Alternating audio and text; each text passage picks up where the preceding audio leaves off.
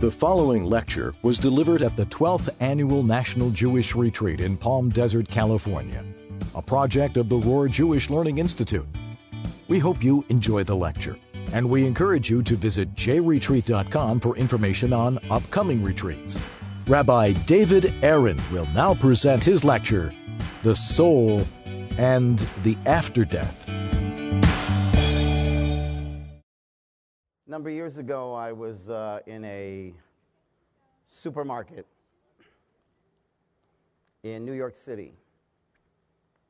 I'm not from New York City, I'm from a small town called Toronto, Canada. And I walked into this um, supermarket, and there was a fellow walks in, and he's, he's drunk or he's high or something. And he starts screaming, I'm going to kill myself! I'm going to kill myself! Sounds pretty scary for the people outside in the lobby hearing Rabbi Aaron say that. Anyways, so this guy's screaming, I'm going to kill myself, I'm going to kill myself. I didn't know what to do. Manager calls the police. A policeman comes very quickly and he tries to engage this guy in discussion. And the guy's screaming, I'm going to kill myself.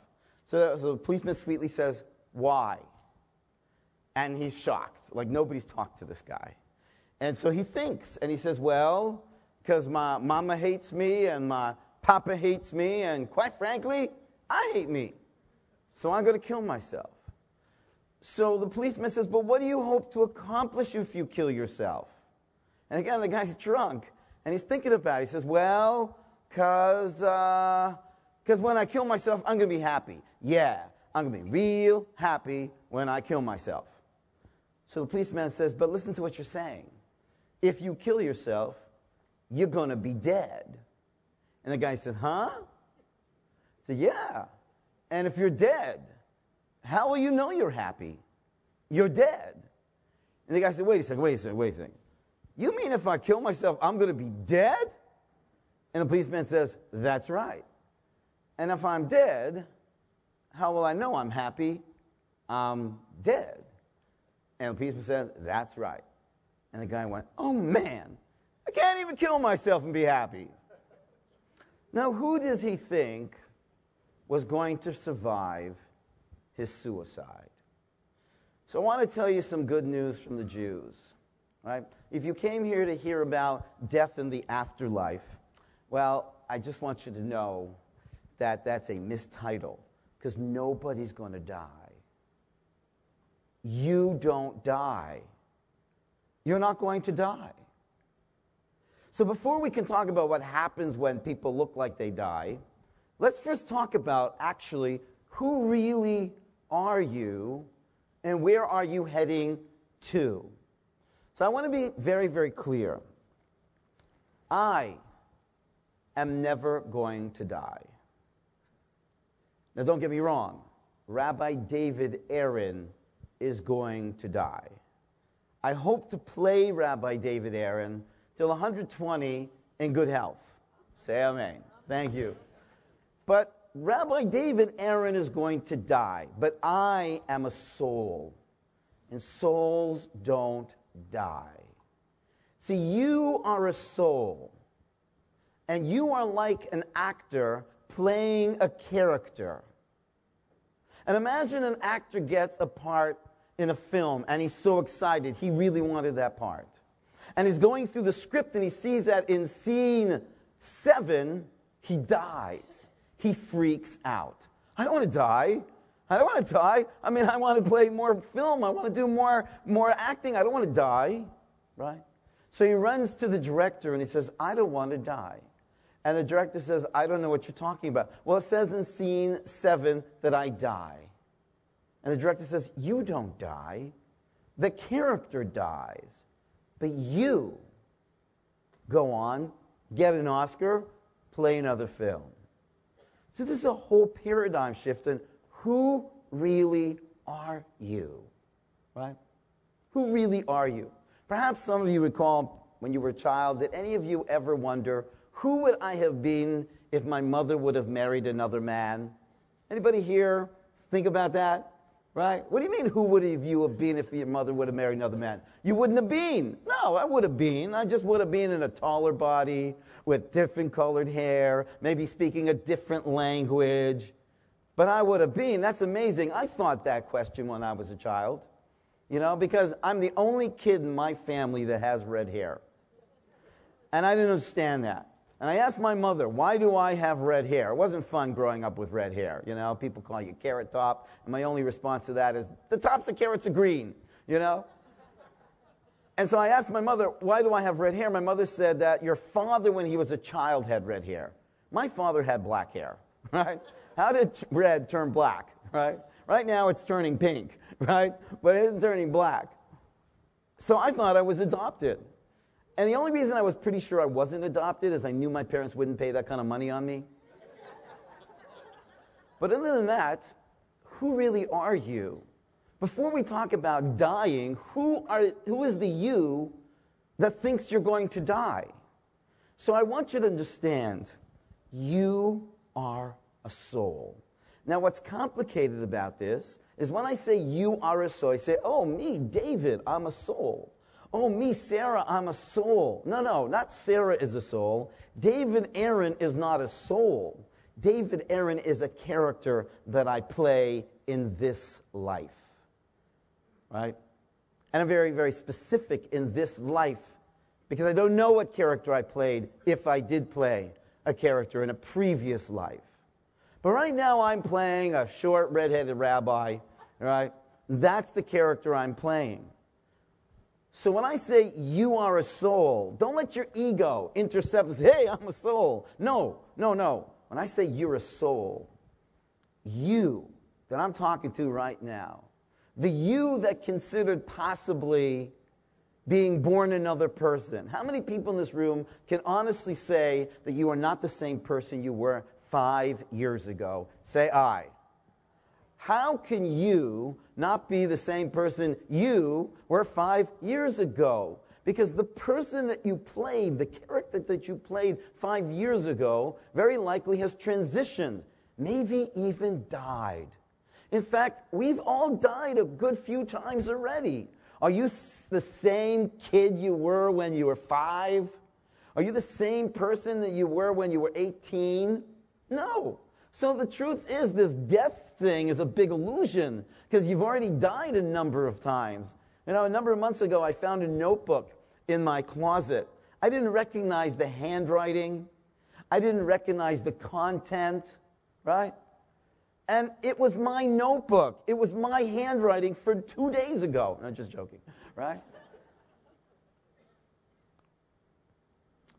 So the truth is, you as a character have died already multiple times. And that's okay to die. That's how sometimes you grow. Seeds die to become saplings, saplings die to become trees. If you really want to live, you have to learn how to die and let go. I'm not playing that same character anymore, right? I'm not, I, I'm, I'm a soul. I'm a soul. So the, the true self, the essential self, is a soul. And what is a soul? A soul is a spark of, a ray of, a facet of, kind of hard to describe, right? a piece of, but of course, God doesn't break down into pieces. I'd rather use the word array of God, right? And every single one of you is a ray of eternity, and you sense that.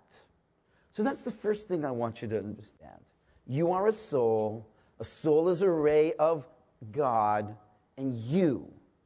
But again, don't intercept. Don't let your ego get in the way. Oh, Mary, Harry, Jerry isn't going to die. No, as I mentioned, David Aaron is going to die. But I ain't going anywhere. And I'll be back at the next, J, next retreat because I love the food. I know, right? But what are you going to die to? What, so, what does it mean to die if the soul is eternal? If you are eternal, then what does it mean to die? What happens when we see something called death? And I witnessed the death of my mother and I can honestly tell you, my mother did not die. My mother gave birth to her soul out of her body. I saw it. She was literally, I saw birth pains.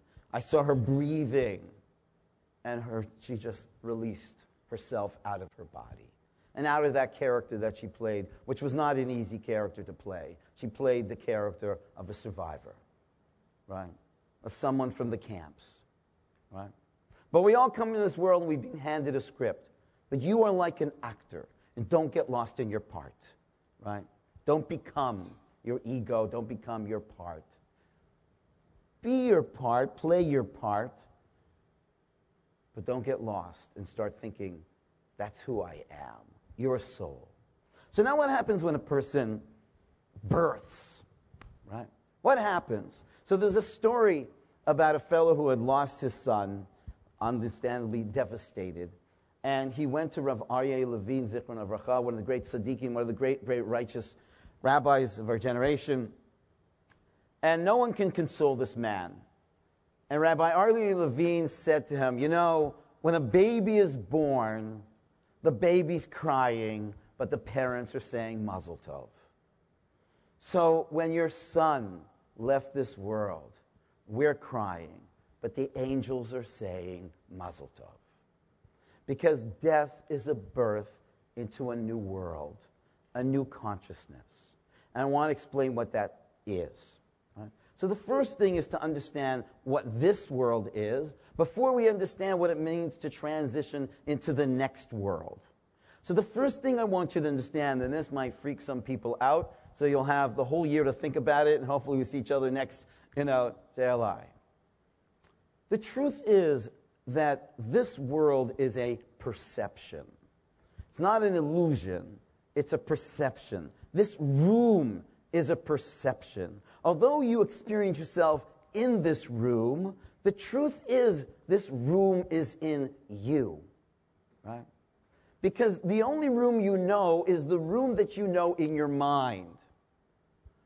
But the truth is that this is basically a virtual room, and I'll prove it to you.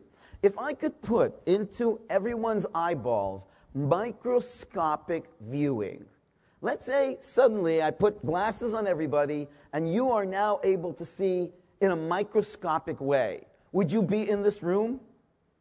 No, you'd be in a quantum world. So I just proved to you this world is a perception. If you were to change your mind, you would change your find. Because the world as it, as it is perceived by you is partially being created by you. Now, don't get me wrong. There is an objective reality, but you are not seeing the objective reality. You are encountering the objective reality and translating it into your subjective perception, right?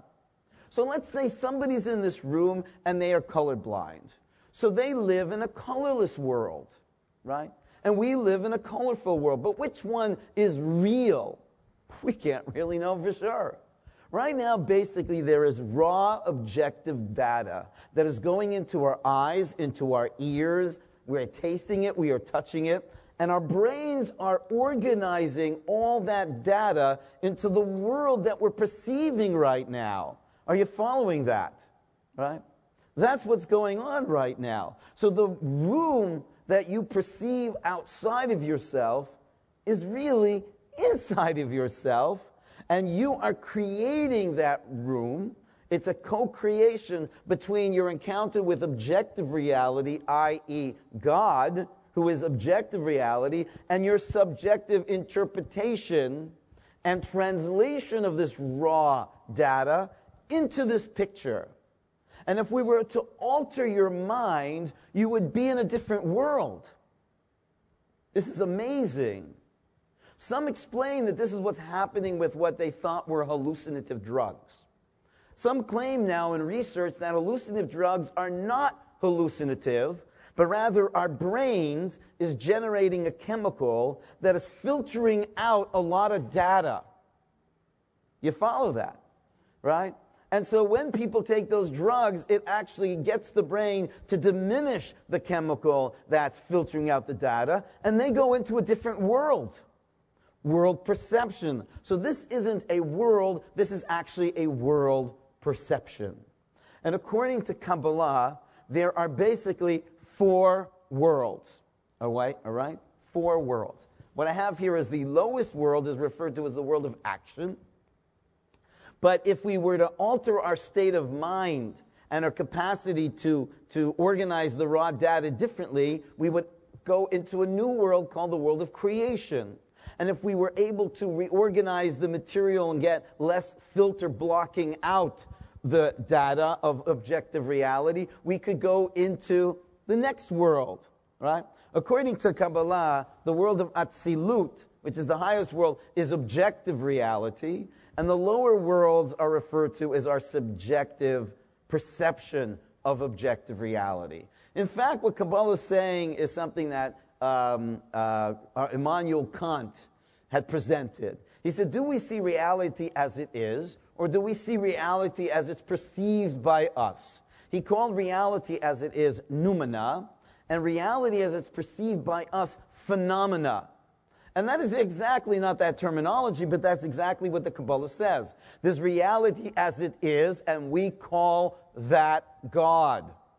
And that reality is not a what, but a who, right? Reality is a who. And then our encounter with that great who, that oneity, that oneness, depending on who we are. So what you see is a reflection of who you are. And if you change who you are, then what will be absorbed into your perceptual world will be a world of greater unity, harmony, harmony, health, and har- harmony, right? Connectivity, right?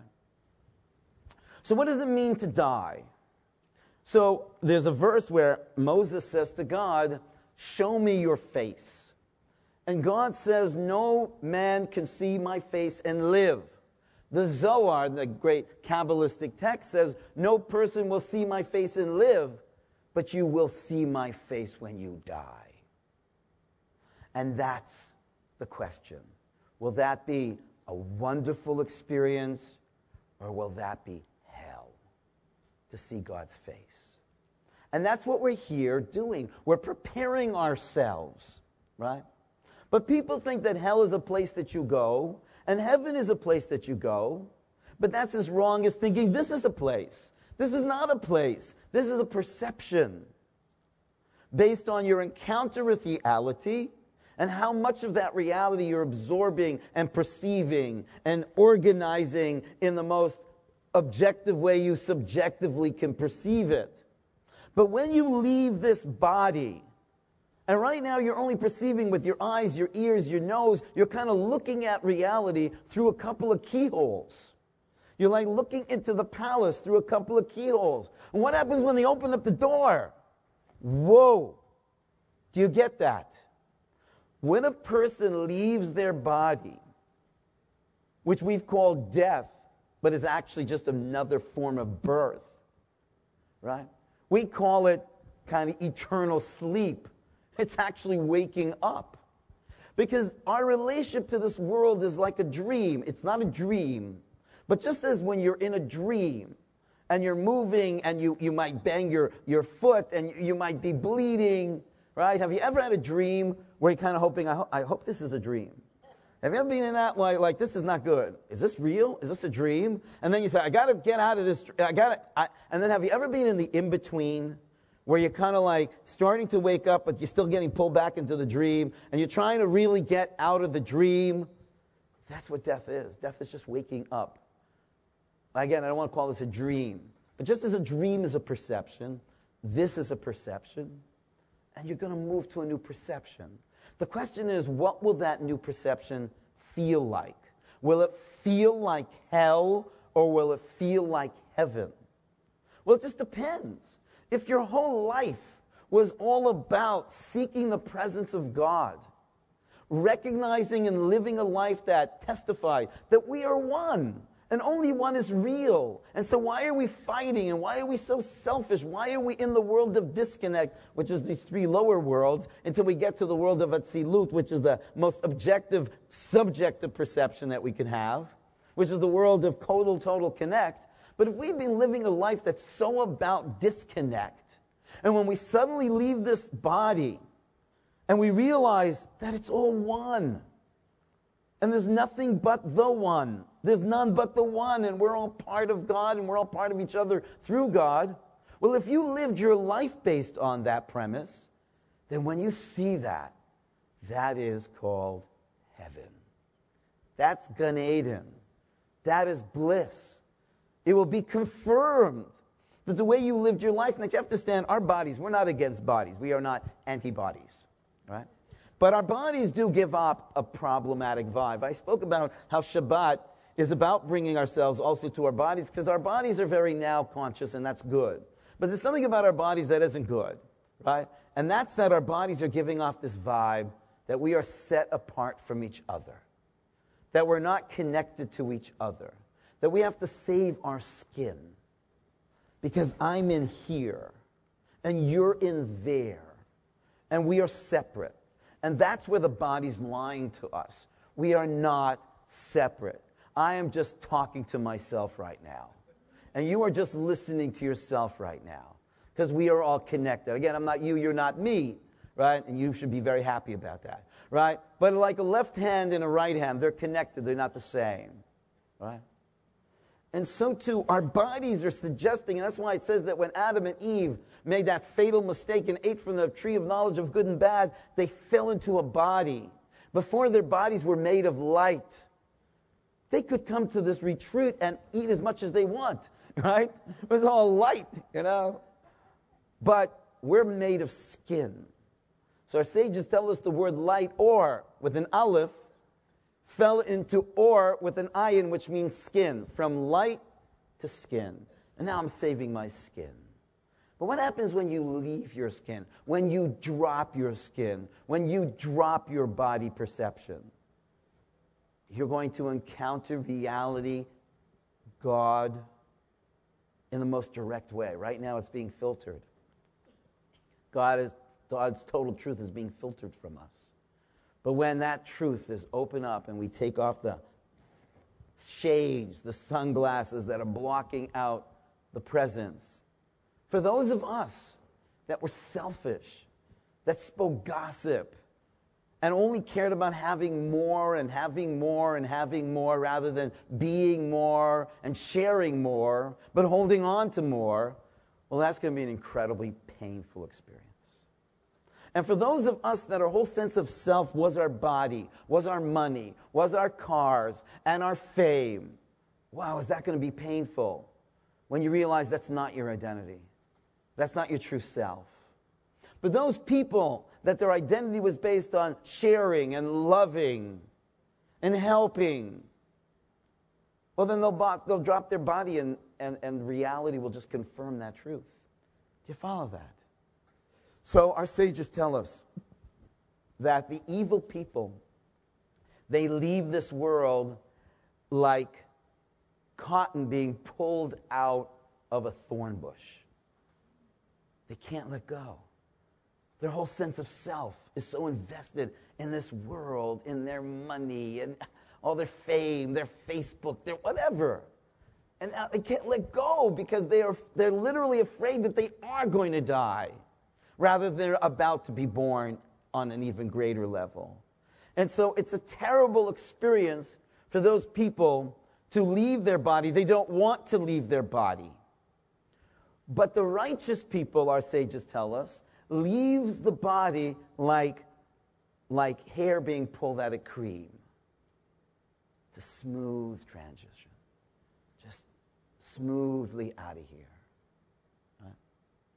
And so, what happens when you drop that body and you get this unfiltered encounter with God? So, those of us that were prepared, we're in heaven and we are confirmed. That's an incredibly joyous experience because right now, a lot of this has been a little bit on faith. You know, we don't always see God in our lives. There's lots of challenges for us and opportunities for us to deny whether there's God in our lives. But if we affirm our faith and we live a life based on God is one and we are one with God and one with each other through God, and we demonstrate that commitment, and we live a life based on that principle, of Shema Yisrael, Shem Elokeinu, Shem Echad. God is one. Well, so then it's heaven. For other people, it's hell. But these are not places, these are perceptions, these are reactions. All right? So a lot of people confuse Gan Eden with Olam Haba. People think that when you die, you go to Olam Haba, to the world to come. Well, actually, technically, Olam Haba is a stage in history, okay? That comes after HaMeitim, the revival of the dead. It's a stage in history where we will completely realize that there was nothing but God. And of course, what does that mean? Well, then who were we, right? We were a part of God, but again, we weren't God. Gan Eden, however, is a state of mind, a perception, where you're now able to really enjoy all those mitzvahs. All those good things you did, and all those responses to the directive and the request of God from you.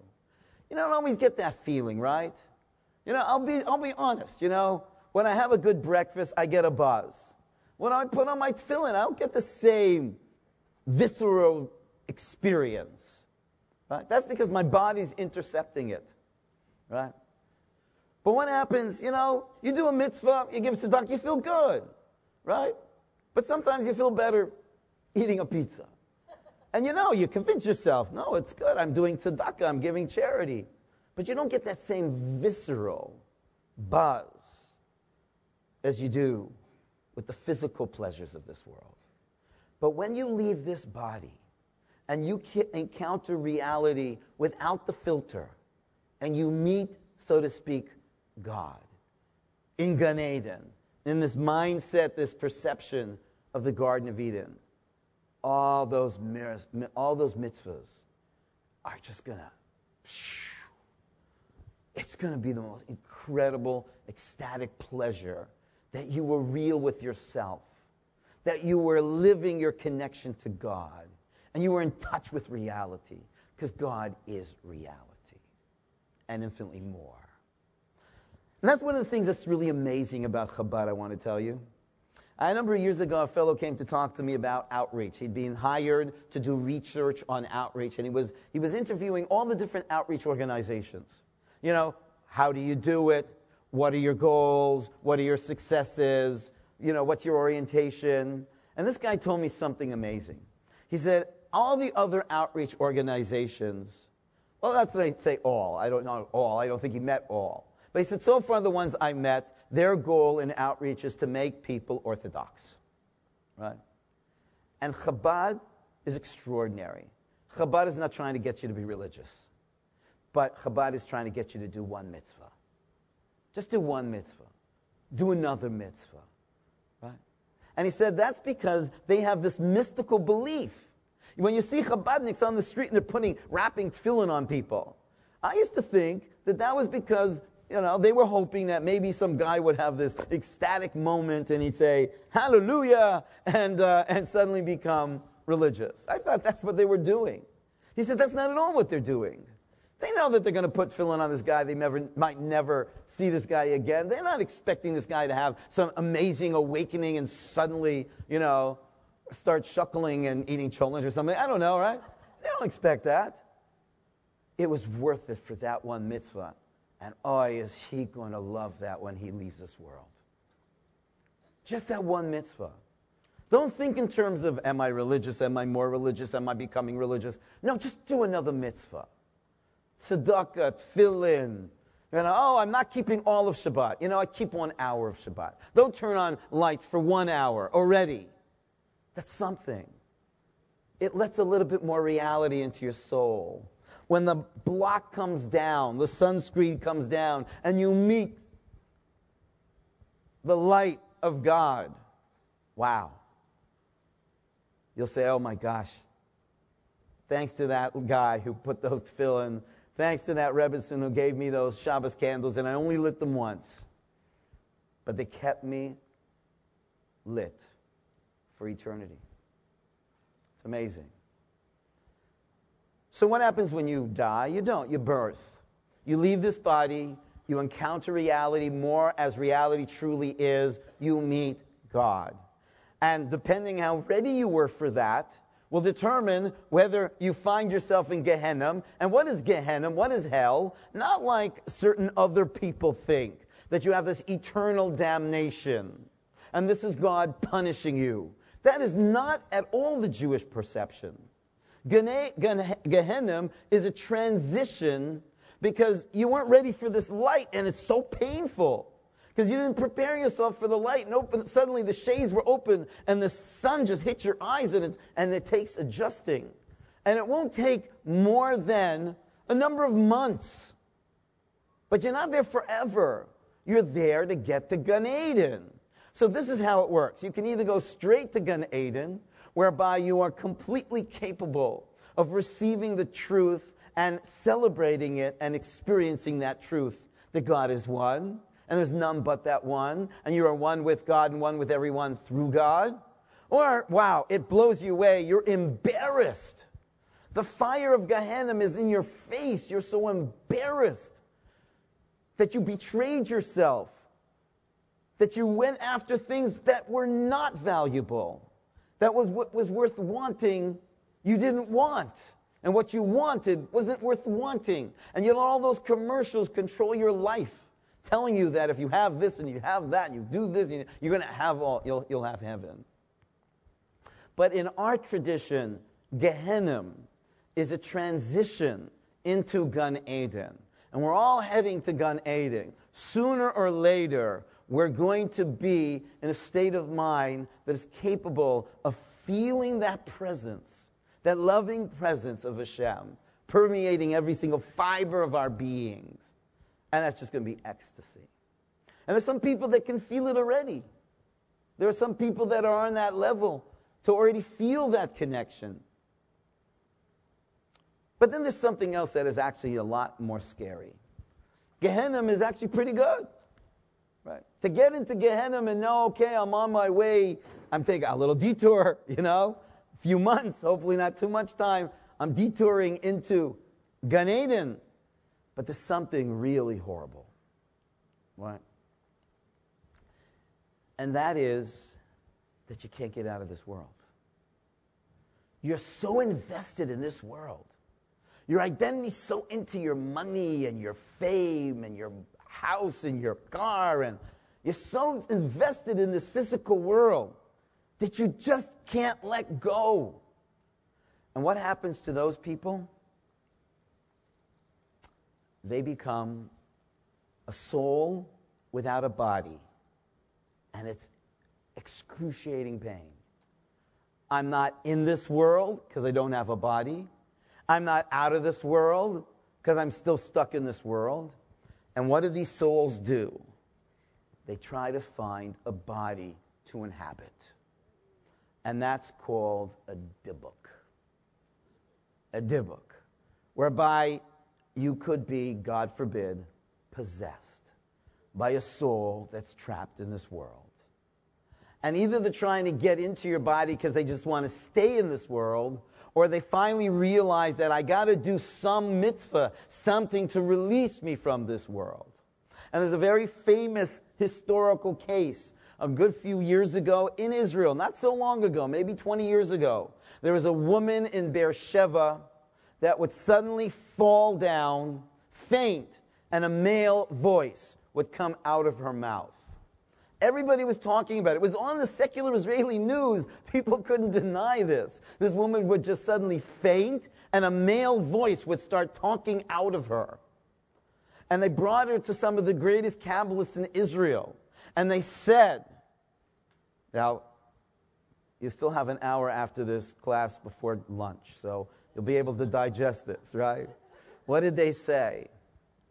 It's her husband bad enough living with the guy. now he's inside you, right? Her husband possessed, her husband died, and he possessed her body. And one of the great Kabbalists in Israel performed, and I know you won't believe this is Jewish, because when I found this out when I was a teenager, I was told this is not Jewish. But has anybody heard of the movie The Exorcist? So I was told that there's nothing like that in Judaism. Well, you know what? Guess what? There is. No green vomit, okay? None of that kind of Hollywood stuff, right?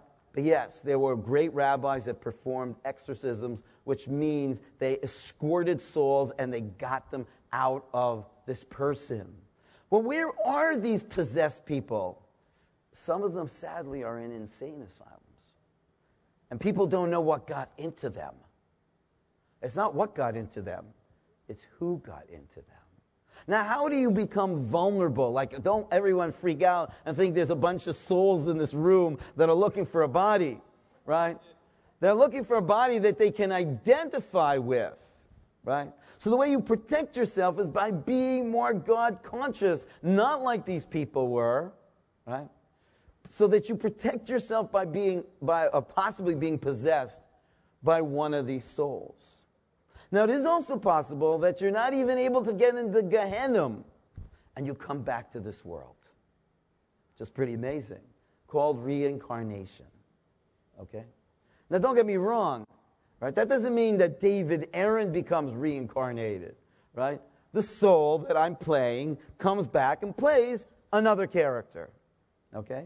And the character that you'd get would be in some way helping you fix whatever you didn't understand that you needed to fix in, in order to live a life that is more connective and loving and God conscious, mitzvah Torah conscious. Okay? And so there is a case, uh, there is actually a lot of research on past lives. A very famous story about a boy named James Leininger, uh, who was at two years old screaming, plane crash, plane crash. You can Google this right? And um, turns out that they, the, the, parents didn't know what he's talking about, and the kid kept screaming, and at night he couldn't sleep. He was screaming in the middle of the night, plane crash, plane crash. One day the father bought this book on uh, World War II, and uh, the boy climbed up on his lap and saw a picture. He said, That's where my plane crashed, and that's the boat it took off from. Father didn't know what the kid is talking about, right? Well, it turns out that the kid started to describe where he crashed, who was flying next to him, the exact name, and they researched this, and this boy, who was maybe three years old, knew all this information. Right? And there was a man named James that was the only pilot that crashed in that area. Gives you goosebumps, right? So, were you here before? Well, honestly, you probably were. And the reason why you came back is you didn't buy my books. Okay? So I'm helping you guys. Do yourself a favor. Couple of bucks. It's not worth it listening to me again. Okay? But yes, it's possible that we've been here before. It's possible. Right? So, what happens when we leave this world? Right? So, you're not going to die, so don't worry, but you are going to drop your body. You are going to be born into a wider, more expansive perception of reality as he, she truly is Hashem. You will see Hashem's face when you die. Will that be a beautiful experience or will that be an incredibly painful experience? Depends how much you're preparing yourself right now. Right? And basically, it's kind of like that game, not at all like that game, you know, let's make a deal. What's behind door number one, door number two, door number three? So, behind door number one, Gan Eden. You go straight to Gan Eden. You begin to experience the joy of your mitzvot. And that world, by the way, Gan Eden, is just a stationary.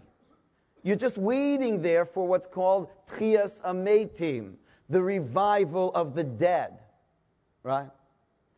And the reason why you're waiting there is to get that soul rejuvenation, that soul affirmation, so that when you come back to your body, because again, the, we, we're not against our bodies, we're coming back to our bodies. But we'll come back to our bodies with the clarity of godliness. And then we'll even bring our body into the full God experience. Because it's something that we can know about God only with our bodies. But right now, sadly enough, our bodies are often getting in the way rather than helping make the way. All right? So in Gan Eden, we're there and we're getting ready for Hametim, the revival of the dead. And a lot of people find that revival of the dead thing really freaky. You know, they kind of think that one day out of a cemetery, uh, out of a, not cemetery, out of a cemetery, right? Suddenly, you know, we're going to see like the, the grave open up. We're going to see a hand. You know, and people will be, you know, like a Frankenstein kind of look. Now, we don't know what this is all going to look like. But our sages tell us that all the miraculous phenomena that is going to happen in the future is already a hint right now. And where is the hint of Hametim, the revival of dead, right now, where we will come back to our bodies?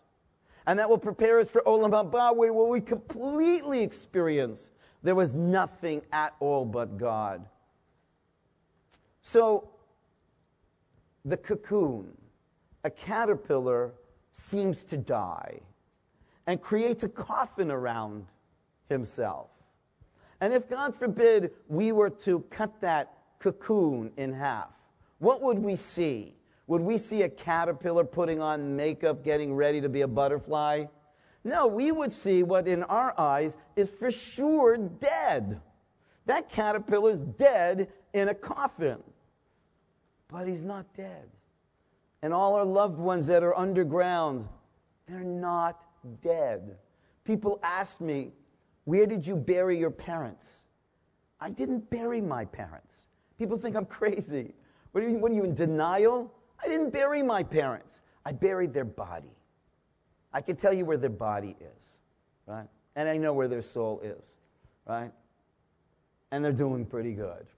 Very good. So Hametim Seems crazy. But so would it be if I only knew, right, what's really happening, whereby the caterpillar is transitioning to become a butterfly. And death seems to be the end. But imagine you were a seed. You didn't know you were a seed. And someone buries you alive. Could there be more hideous crime than that? What torture? I'm being buried alive. And then he starts throwing manure on top of it and starts throwing water on top of that. And I start to disintegrate. And I am dying. The torture of torture. But what's actually happening? You're not dying. You're dying as a seed, but you're becoming, you're blossoming. You're about to become a sapling, about to become a tree. So all this is our perceptions, and they're not true. So you can either go door number one, Gan Eden, get yourself prepared for Hametim. Door number two, okay, not ready for Gan Eden, we'll go to Gehenna, but it's only a month, two, three, not forever, right? Then we go to door number three, right? Door number one is Gan Eden, door number two is Gehenna. Door number three is you come back to this world. Because there's still stuff that you need to fix. Right? Still stuff that you need to fix in order to be ready to see the face of God and it be a joyous experience, an ecstatic experience. And then door number four, which is get trapped here. Right? You're not in a body, you're not out of this world. You start looking for a body. But in our tradition, you are a soul and you will never die. And this world is a perception. And as much as we experience ourselves in this world, this world is in us. Reality is not in us. Hashem is in us and beyond us. But this world, we actually say that bracha, Chaye olam nata bitochenu. God, you have planted the life of the world within us. Did you know that? That's one of the understandings of understanding that blessing. Where is the life of the world planted? Where is the world growing from? Your mind, your consciousness, which you are creating by the kind of mitzvahs and learning and good deeds that you're doing and good words that you're saying and wisdom that you're learning. But the most important thing is to know that you're not going to die, that life is a journey, and that journey is towards greater and greater awareness of Shema Yisrael Hashem Elokeinu Hashem Echad. The God is one. And there's really none but the one. You are someone. You are some of that one. And so am I, and so is every other human being. And we're all connected. And therefore, let's live our lives fully and realize that after we leave this world, it's just a beautiful journey. Higher and higher, learning more and more, discovering more and more, feeling more that love, feeling more that connection, finding more that peace. And that is the goal of Jewish life. Judaism does not revolve around death. I'm a Kohen, and priests, Kohanim, they don't hang around the dead, right? I mean, the Grateful Dead, yes, but not the dead. And in a lot of other traditions, death is a, a big theme, and, and, and a lot of their ritual revolves around the dead. But not for us. This is a tradition about life. And even what most people perceive as death is just another transition into more life. And so we say l'chaim. And so I wish you all a l'chaim and that you should live your life with a mindfulness of the truth of Hashem in your life. And let that truth be your guiding force in what you're thinking about, what you're talking about, and what you're doing, so that you're preparing yourself so that that ultimate truth will be a stunning, beautiful, blissful experience. Thank you so much.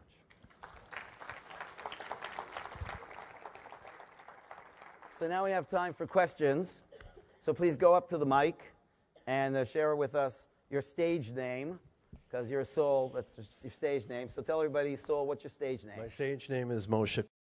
Okay, have two, two questions. Um, so, explain how saying Kaddish for someone that's in that state of Gehenna um, helps them through that transition. Okay.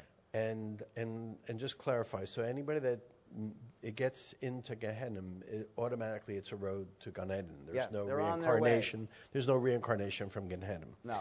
Then the se- second question is um, if, if we're all going to wind up winding up in Yerushalayim in our bodies, and there are many of us that have had multiple incarnations. So, in which bodies are we going to show up in? Oh, yes.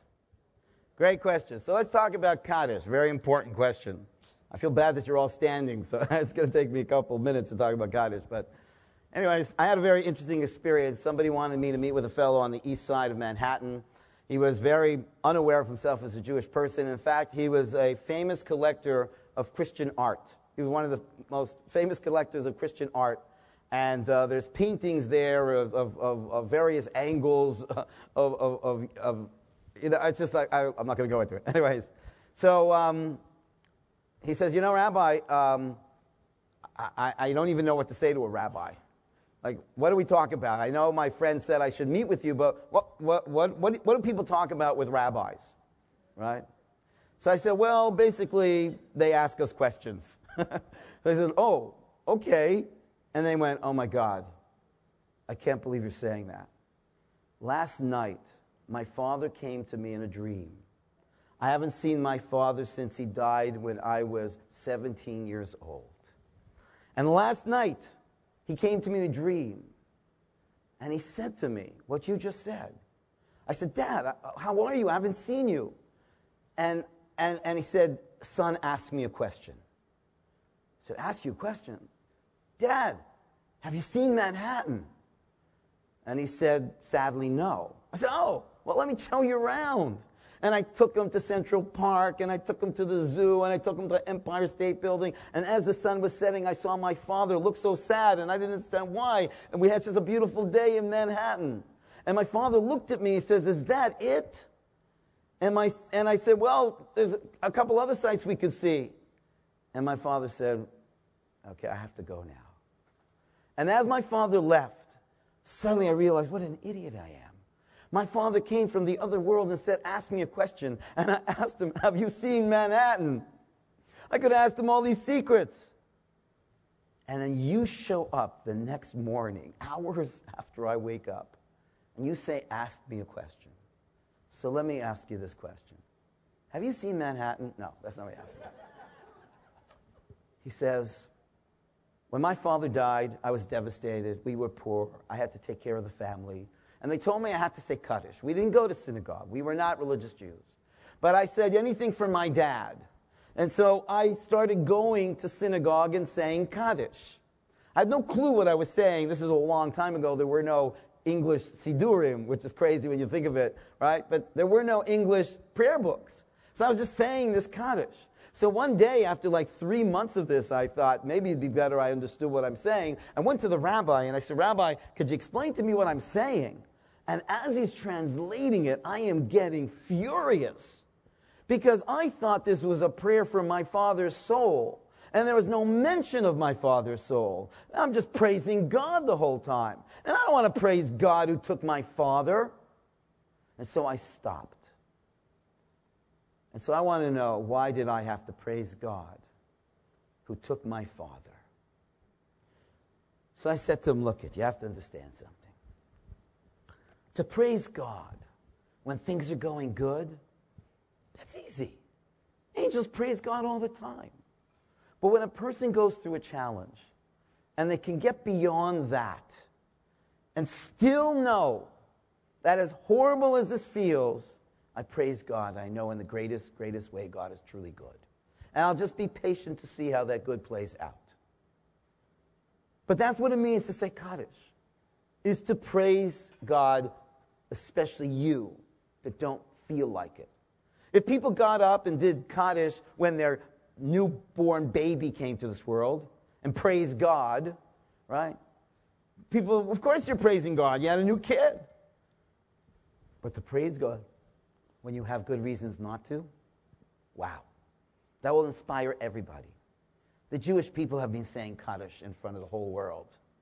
We have not given up on God's goodness when, if there's anybody in the world that could easily say, Where is God? It's us. And yet we told the world, Where is God?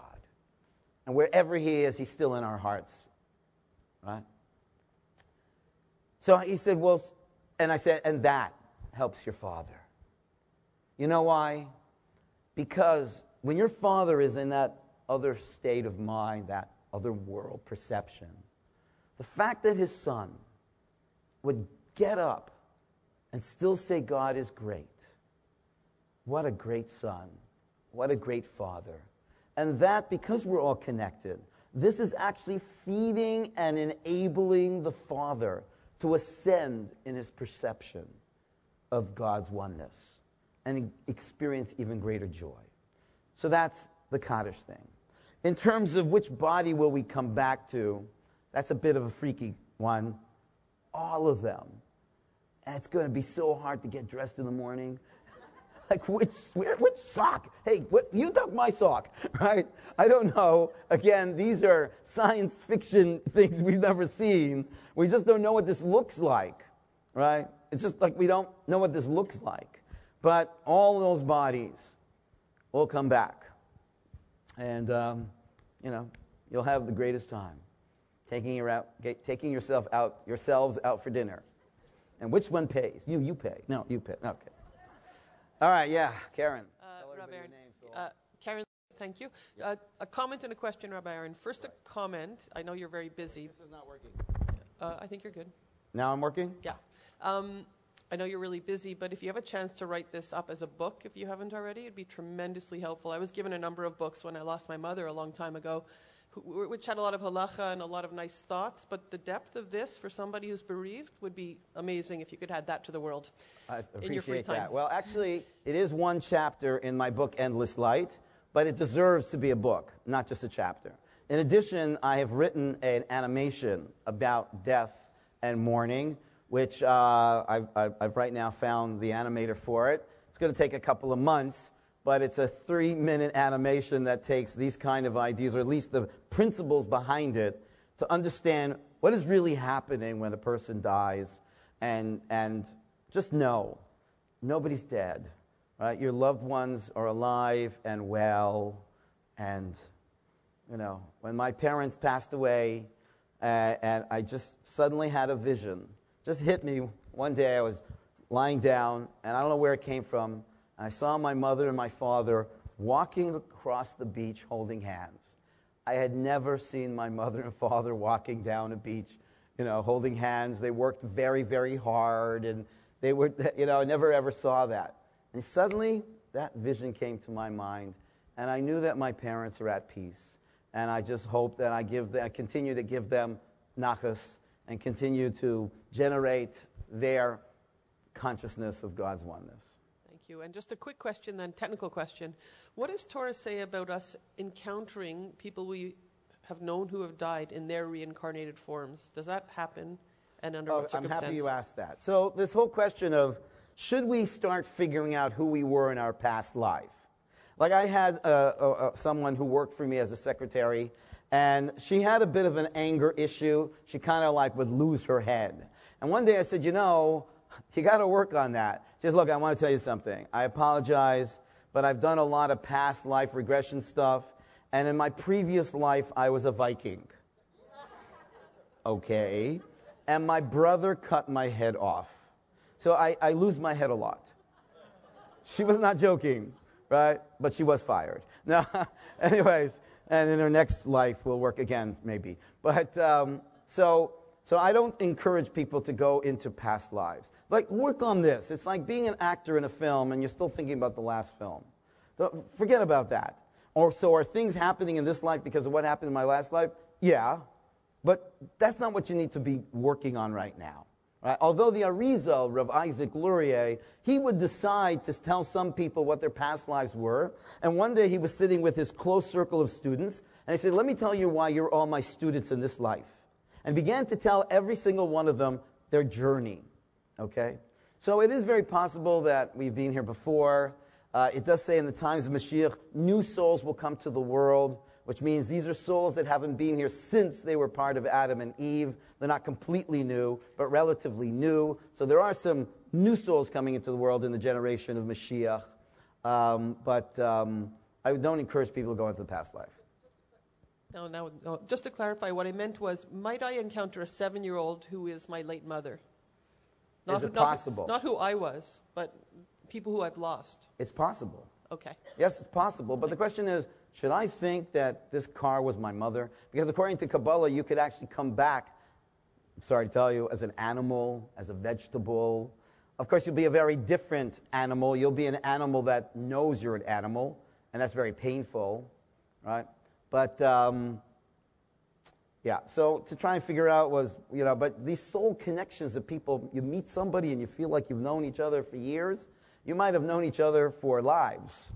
Regarding the last comment you made, um, you said you can come back as an animal. I, I'm uh, my understanding is once you've re, uh, become a human being, the only people that would come back as like animals are people that really were evil or really had negative things Right, happen. They acted like animals. And so here, you want to act like an animal? Here, this is what it feels like to be an animal. Right. No, well, nobody, like, nobody here, typical anybody people that that goes are- to JLI gets a certificate that you are not coming back as an animal.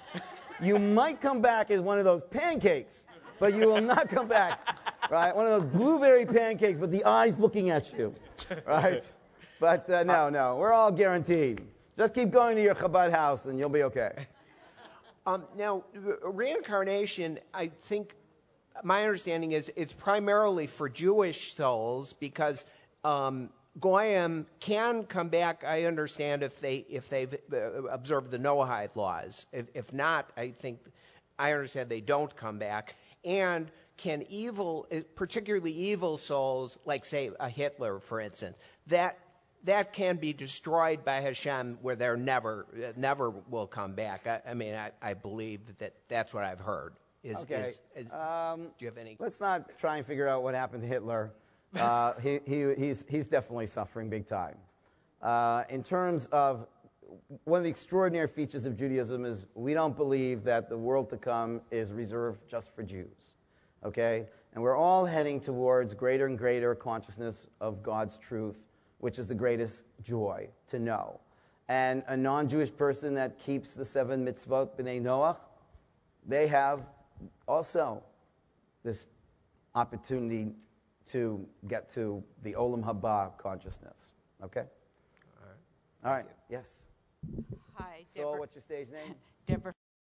Yes. Uh, thank you, first of all, for a wonderful uh, workshop. I shared uh, I think with you, uh, one of the first ones, my husband just passed away Yes. four months ago, so this was extremely powerful for me.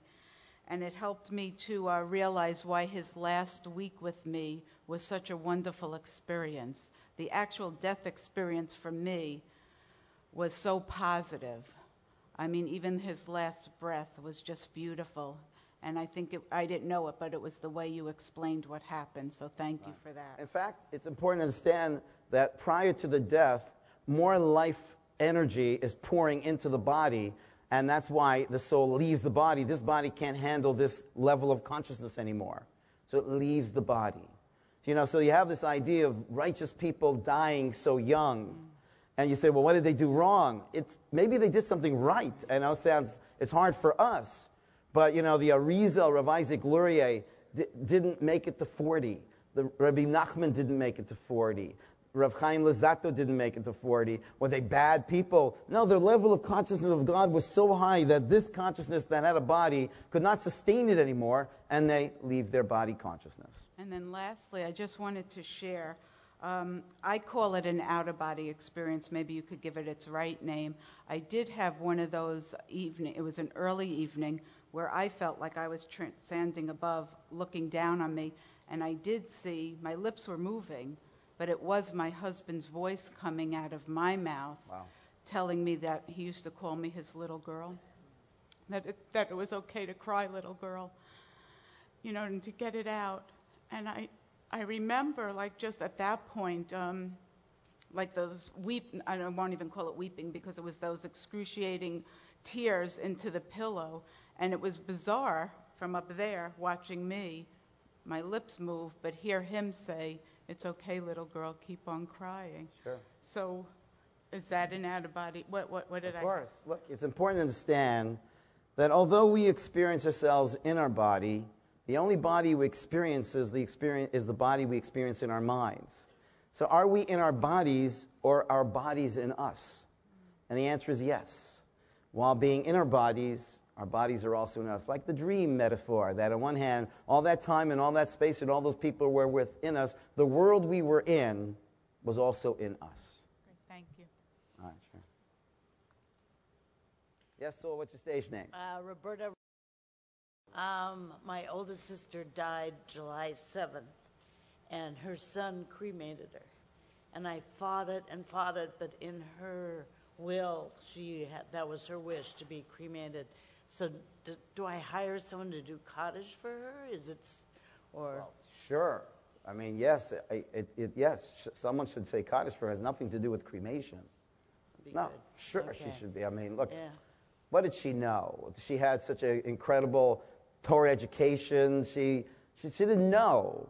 So certainly Hashem, so to speak, will not hold that against her because she was completely what we thought referred to as a tinok shenishba, a baby that was captured by a culture and had no clue that would, would be something wrong. But it's important to understand why cremation in our tradition is not a good thing. Because, the, because, and I didn't mention this, I'm glad you're bringing this up. When a person dies, sorry to freak you out, that person goes to the funeral. That person hears what everybody's saying about them. And that again could be really painful or really joyful. When they start hearing people say, thank God they're gone, right? Who's getting the fur coat, you know, and all that kind of stuff. And, um, and, and then the soul watches their body being put into the ground. And then the soul actually sees the body disintegrating in the ground. And all this is an important fixing to allow the soul to disconnect from the physical consciousness that has been filtering out the totality of God's oneness. So this cremation whereby that person just they just burnt the body, so that opportunity was not there for her. But since she didn't know, I have no question that Hashem is taking care of her. Because she didn't know. She didn't do anything intentionally. But just policy wise, do whatever you can to encourage somebody not to cremate their beloved. And if they need to talk to somebody, then I'm happy to talk to anybody to help them understand that from their point of view, you know, it's more ecological. We're going to burn their body and we're going to put their ashes, you know, in the, in the ocean and all that sounds very poetic and beautiful. but that's not the way to go, right? Well, I, I shared with some of the women. Somehow I connected with the rap. She lived in Lake Tahoe. And I, I had a f- childhood friend that just happened to live there. And he turned the rabbi on to me. And he every week brought my sister, my sister was in the hospital for a year, um, matzo ball soup and challah and kugel every week. Wow. And of course, my nephew threw him out. But um, before that, the rabbi called me and said, You know, your sister said hamotzi. And I said, Wow, I didn't even know she knew hamotzi. I thought maybe Fiddler on the Roof or something. You know, it was amazing she even did that. Right. And um, so that brought me a lot of comfort that Well, this you should have a nechama. Everyone here should have a nechama. I'm sorry I have to end right now, but if you're interested in hearing more from, from the soul that's playing Rabbi David Aaron, then uh, in this life anyway, so you can find me on rabbidavidaaron.com. I send out a weekly email of my articles, podcasts, radio show, animations, videos. So if you go to my website, you can sign up and get a, you know, uh, my weekly bite. And I'm happy to sit you know, outside and respond to any more questions. I'm sorry to cut this off, but Hashem should all give you chaim tovim, full of bracha and atzlacha, full of success, and you should have Yiddish nachas in your life. Shalom. Please visit myjli.com to learn more about JLI's multiple educational offerings and TorahCafe.com to view highlights and lectures from past retreats.